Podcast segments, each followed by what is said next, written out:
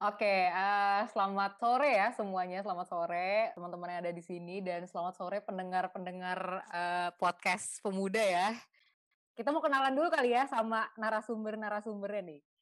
Nah, boleh dong kenalin dulu, say hi nih ke pendengar-pendengarnya. Dari mau dari yang paling jauh dulu kali ya, dari Kak Mustika. Halo, selamat sore Kak Mustika. Hai, hai, aku Mustika.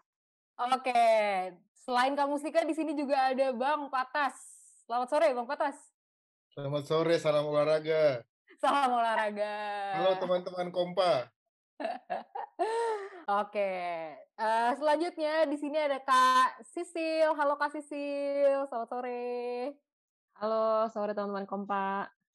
Oke, thank you Kak Sisil. Dan yang terakhir itu ada Bang Yosi. Ya, Bang Yosi, Selamat sore halo, ini. Halo, halo, Jaya, Jaya, Jaya. udah kayak ini ya, kayak lagi outing kantor ya. Aduh, oke. Okay. Uh, eh, semoga semuanya kita semua uh, dalam keadaan sehat ya. Hari ini podcast kita itu tentang love and relationship. Kita mulai aja kali ya langsung ya. Mengenai love and relationship. Nah, gue mau nanya nih ke Bang Patas.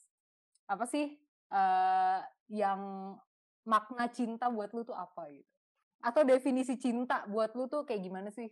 Definisi cinta, definisi cinta adalah uh, saling menghargai, saling, saling menghargai, saling menerima, saling mengerti satu sama lain.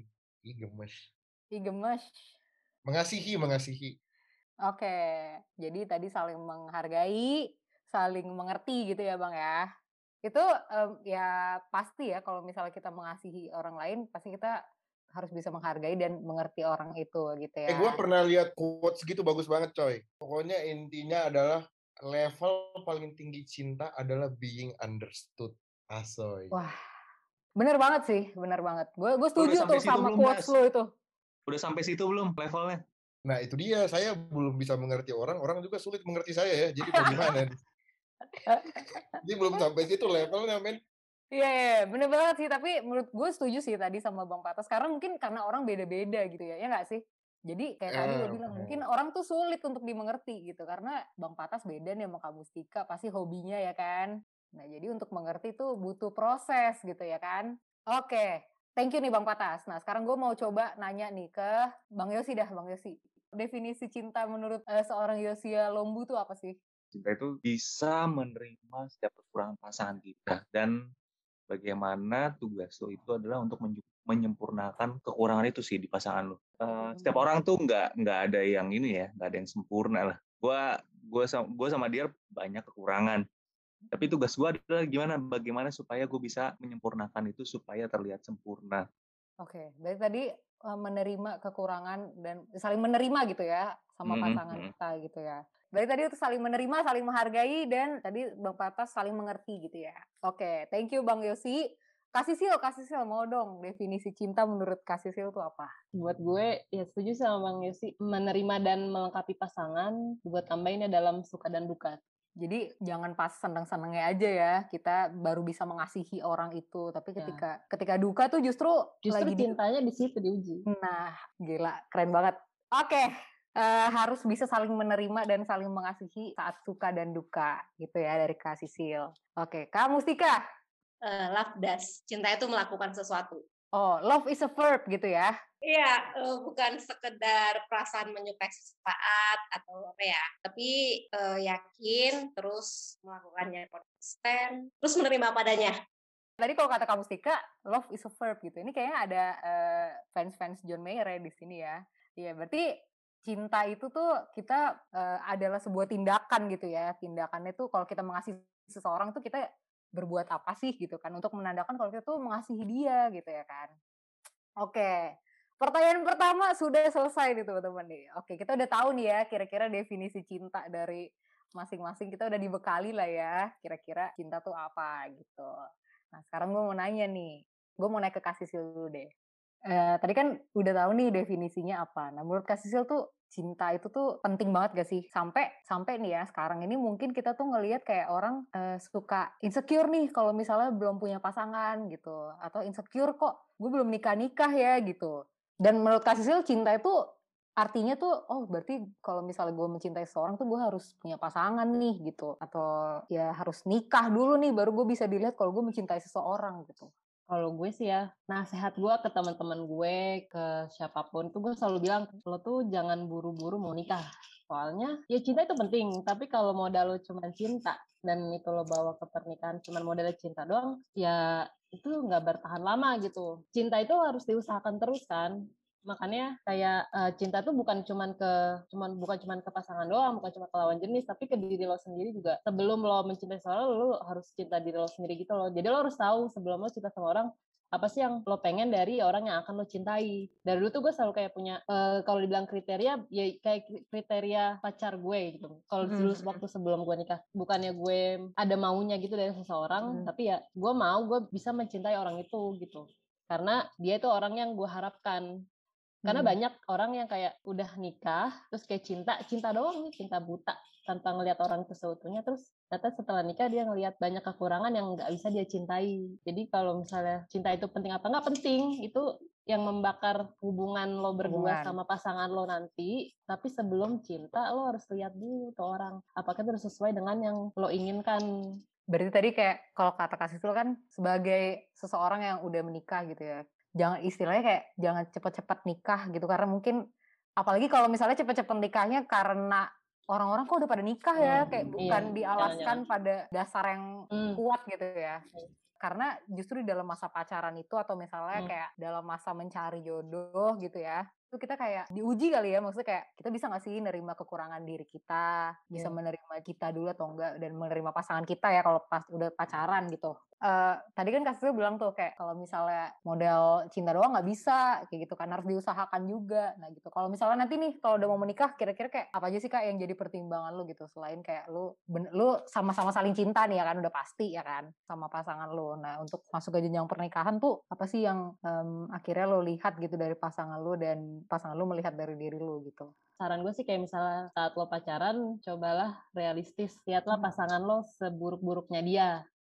hmm. karena setelah nikah ya udah lo meskipun kita bis, uh, meskipun ada ya pilihan meskipun dalam agama nggak boleh tapi ada pilihan untuk berpisah tapi kalau udah menikah itu tuh kayak opsi paling terakhir meskipun hmm. misalnya kesalahan atau yang di rumah tangga itu besar banget tapi itu harus hmm. opsi yang paling terakhir nah makanya sebelum lo nikah ya lo mesti lihat dulu nih kalau sama pasangan tuh kalau gue sih dulu banyak apa ya banyak ngobrol sih kayak gue banyak ngobrolin ekspektasi gue ke dia dia bisa nerima nggak misalnya salah satunya gue selalu bilang gue uh, setelah nikah gue tetap mau kerja ya gitu. Gue nggak mau di rumah doang.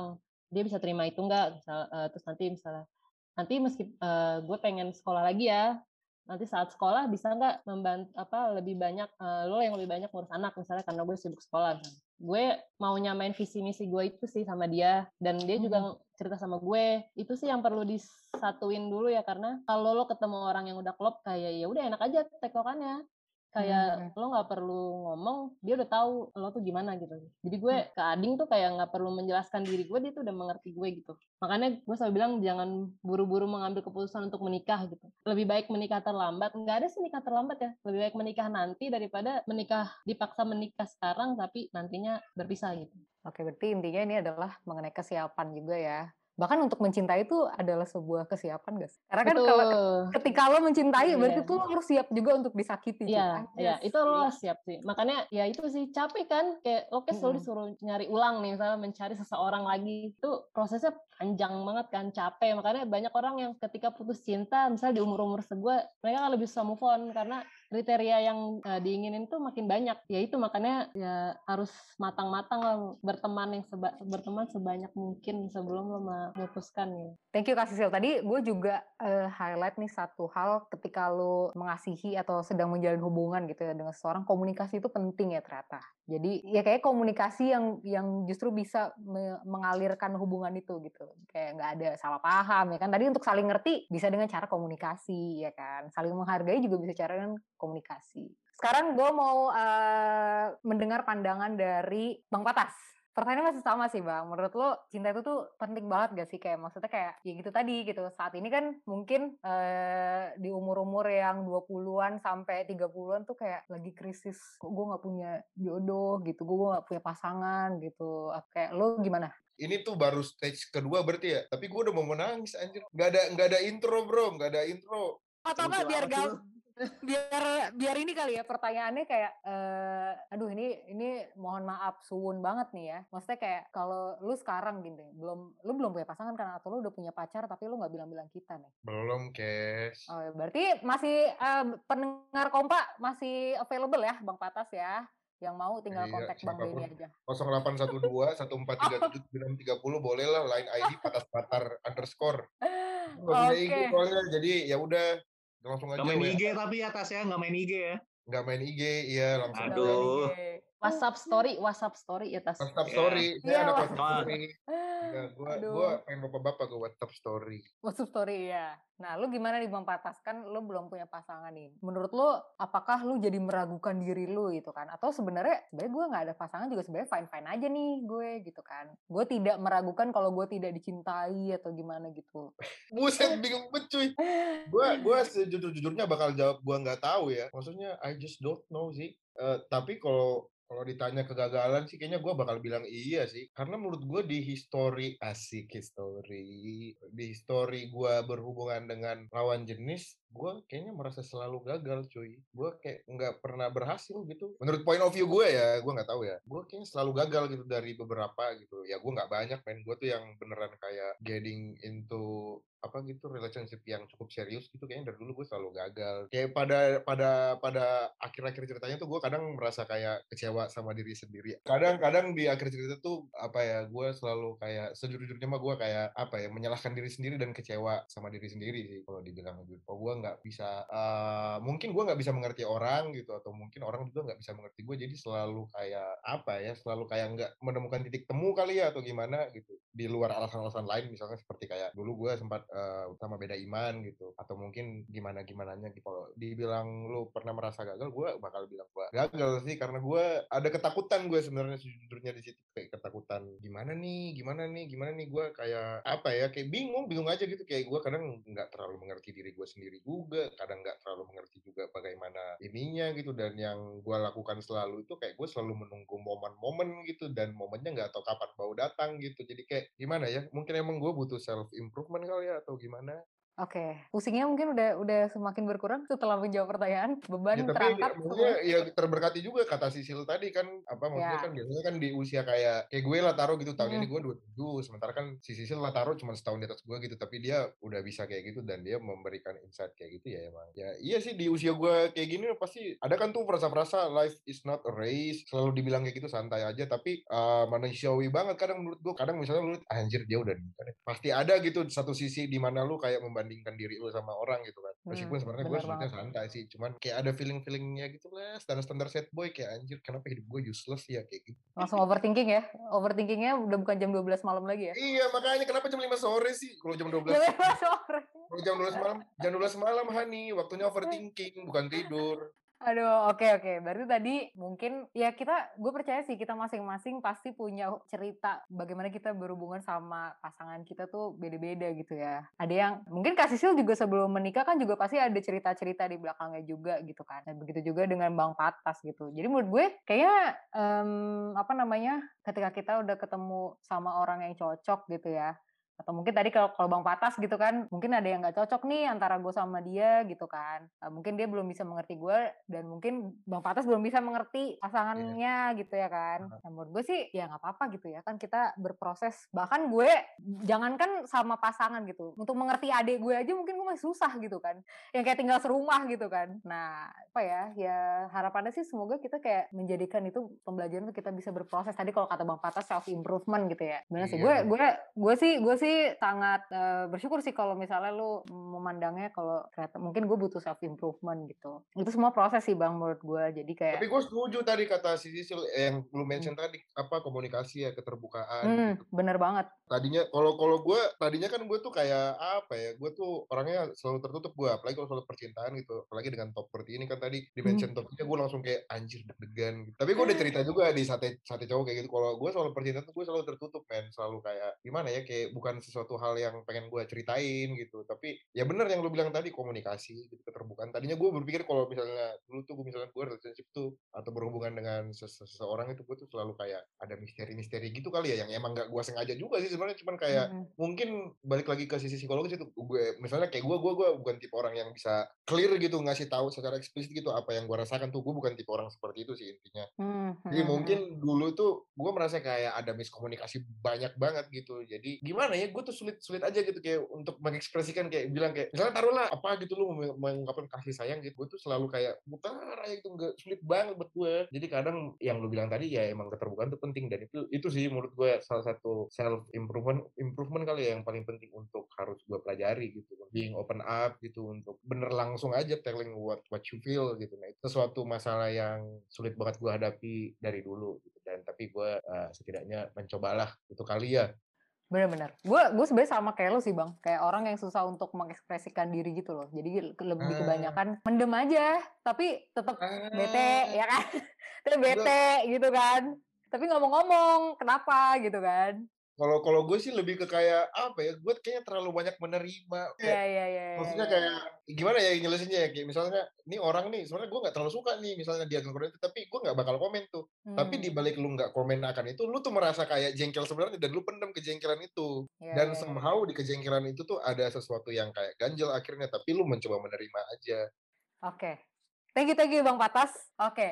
Nah, tadi gitu ya, kalau misalnya kan tadi pas awal gitu kan gue tanya apa sih definisi cinta gitu kan. Ada kata saling gitu kan. Saling itu kan berarti kan kayak ada dua uh, dua orang gitu atau misalnya lebih gitu kan. Nah, tapi menurut teman-teman semua nih gitu ya.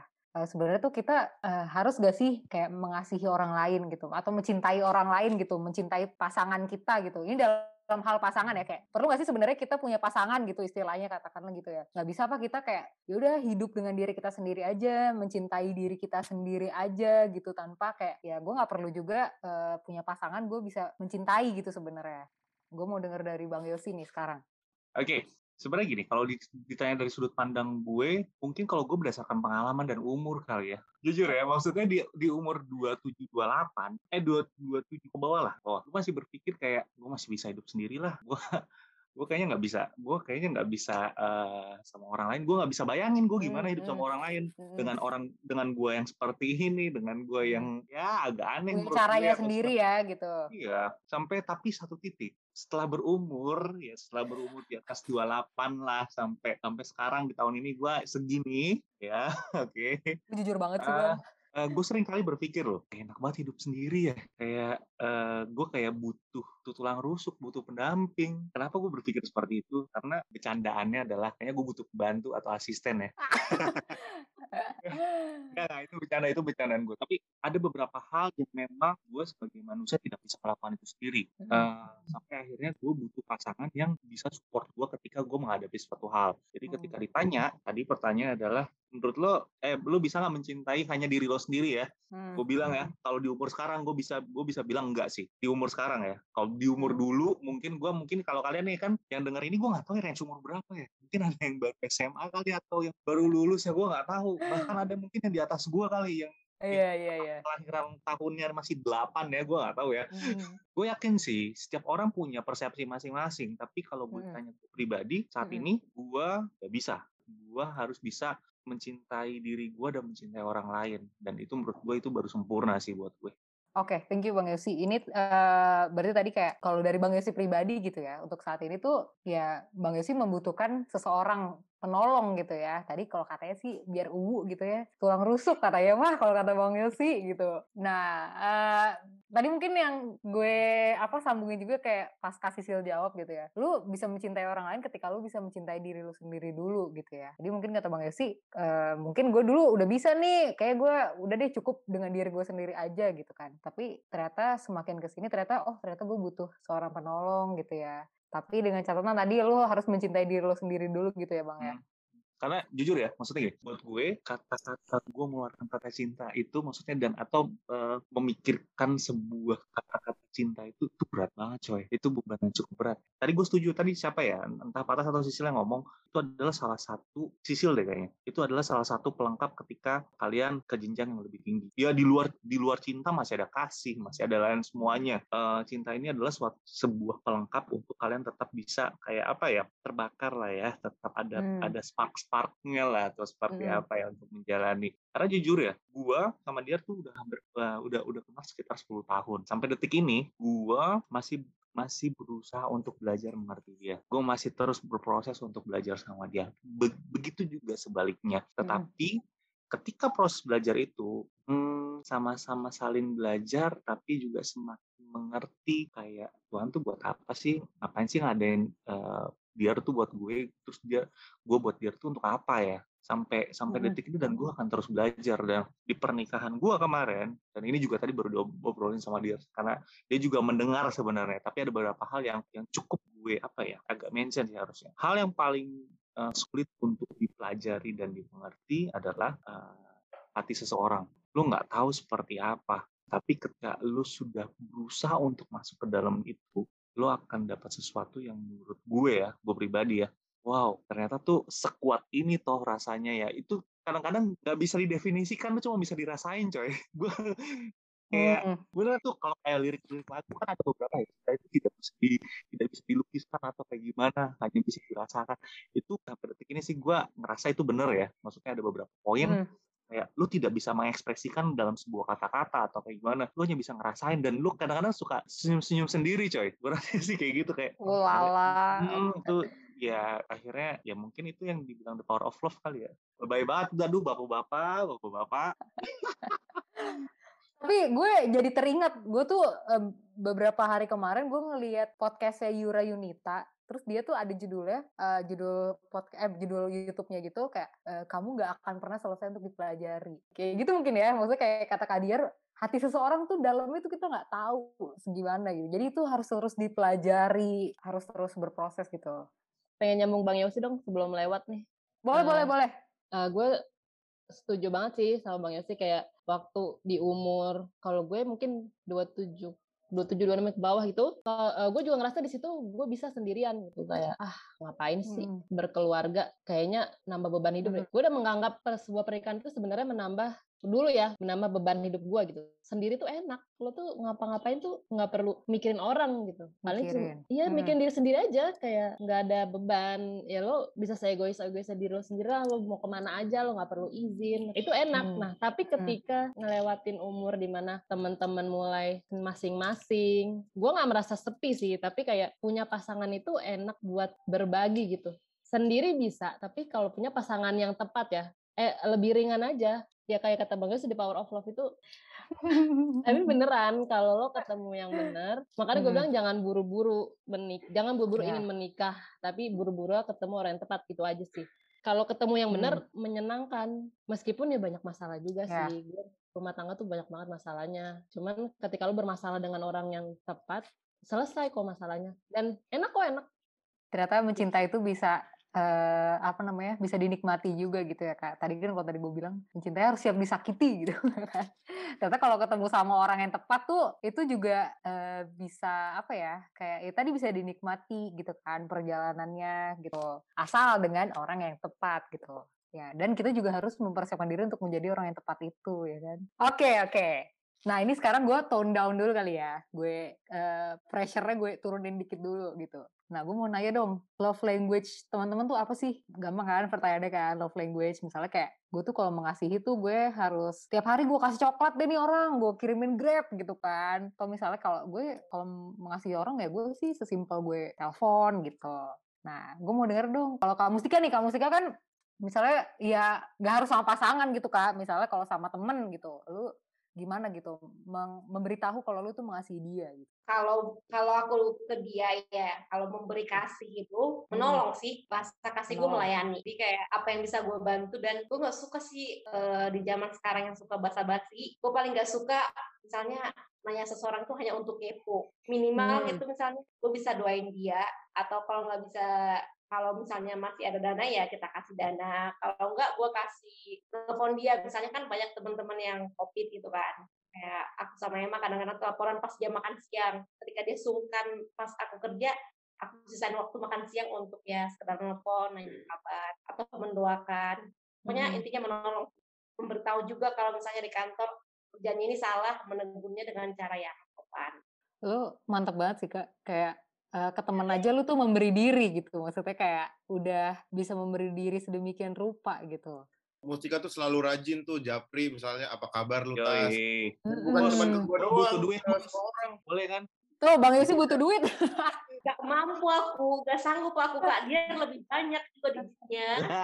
Maksudnya kan kita udah terpisah jarak ya tapi ini masih care bro Bener banget, bener banget, bener banget. Uh, apa namanya kamu Mustika nih orang yang uh, apa namanya yang care banget gitu sama temen-temennya gitu di iya. di Japriin ya kan, hmm. uh, di ya tadi mungkin tadi kalau kata kamu Mustika mungkin bahkan teleponan juga bisa ya kayak ya? sering ya juga ya kamu Mustika ya. Bisa lah, selagi ini ngapain hmm. sih hanya habis Instagram doang, gue pikirnya sih begitu.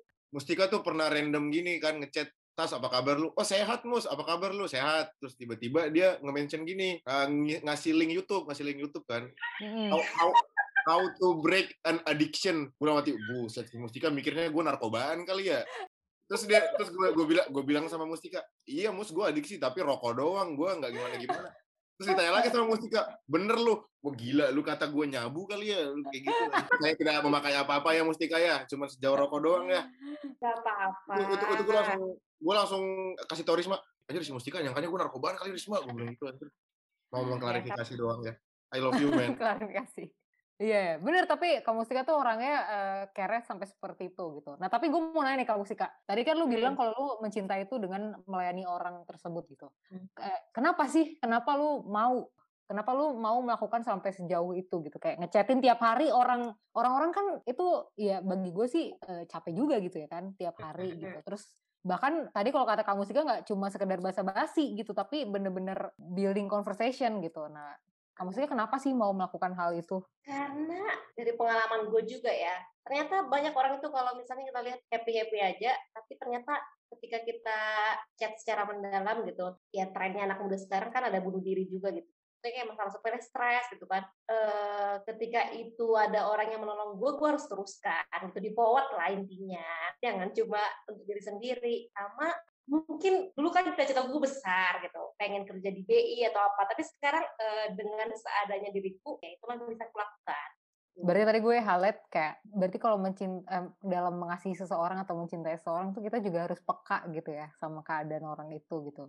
Tapi gue gue belajar juga tadi dari Phil yang mencintai kekurangan diri sendiri. Itu hmm. itu part yang sulit untuk aku pelajari sih Oke, okay. mencintai kekurangan diri sendiri dulu ya kak ya, kamu sih kak. Karena kadang kita kita sulit untuk mengasihi diri kita sendiri karena kita suka banding bandingin gitu ya sama orang lain. Hmm. Jadi kita harus bisa mengasihi diri kita sendiri dulu. Oke, okay. thank you kamu Mustika. Nah, gue mau nanya nih, Kak Sisil gitu kan, yang sudah menikah gitu. Love language-nya tuh uh, apa sih Kak? Beda ada ada perbedaan nggak nih sebelum sebelum dan sesudah nikah? Dari dulu tuh gue ke orang lain ya, kalau love language gue tuh suka ngasih sesuatu gitu, kayak barang. Sama servis sih, melayani. Oke, okay, berarti tadi memberikan sesuatu dan melayani juga ya, sama kayak kamu Stika. Thank you, Kak Sisil. Nah, sekarang ke Bang Patas nih. Apa nih love language-nya? Love language gue adalah loneliness. Lu memberikan ruang gitu. quality time mungkin yang, kali yang ya. lima itu kan yang lima five love language kan yang lima iya, ya iya. gua terakhir tes sih ini kayak quality time dua tuh apa words of affirmation ya? Tiga tuh act of service kalau nggak salah ya. Ah, empat gue lupa lima pokoknya yang hadiah deh yang lima. Wah asik banget nih kalau misalnya. Oh ya physical touch. Benar benar benar. Oh iya physical touch empat berarti. Iya tapi gue pengen dong kali-kali physical touch gitu. Didorong gitu ya mungkin ya. Ditepok gitu udah nggak usah semangat gitu. Iya anjir gemoy. Iya sayang gitu. Iya berarti tadi tadi quality time ya Iya benar sih quality time itu penting juga ya kalau misalnya kita uh, berhubungan sama orang gitu. Sama teman juga butuh nih quality time gitu kan untuk saling cerita, sharing-sharing gitu. Kalau Bang Yosi apa Bang Yosi? Cara afirmasi sih. Gue butuh Afirmasi. apresiasi. Gue sama dia tuh kayak sesuatu yang sering-sering bertolak belakang sih. Gue punya hmm. sifat dan uh, kepribadiannya cukup bertolak belakang dengan dia. uh, yang gue butuh pengakuan sedangkan kalau dia itu apa ya afeksi kalau dia kalau kalau kalau gue butuh dari kata-kata doang sih. Dia lebih mm. physical touch-nya lebih kayak hmm kayak gini harus kayak gimana? Jadi buat gue ketika gue kenapa gue butuh itu di situ gue kayak baru ngerasa kayak oh ternyata ini orang cukup menghargai gue dan kayak mencintai gue gue kayak gitu sih awal awalnya sampai akhirnya gue kayak bisa menerima ternyata orang ini cukup cukup aware dengan keadaan gue kehadiran gue dalam kehidupan dia. Gue sering mikir kayak gitu sih jadi bentuk gue kayak gitu sih kurang lebih Oke, okay, thank you bang. Jadi teman-teman udah udah apa ya, udah mengenal love language-nya masing-masing gitu ya. Sekarang gue mau nanya nih, tadi kan kita udah ngomong tentang cinta-cintaannya ya kan, part yang manis-manisnya gitu. Nah, gue mau nanya dulu nih sebelum kita masuk ke uh, yang berikutnya, kayak dalam kita mencintai gitu ya. Menurut teman-teman nih, apakah dalam mencintai seseorang kita tuh nggak boleh konflik sama sekali gitu?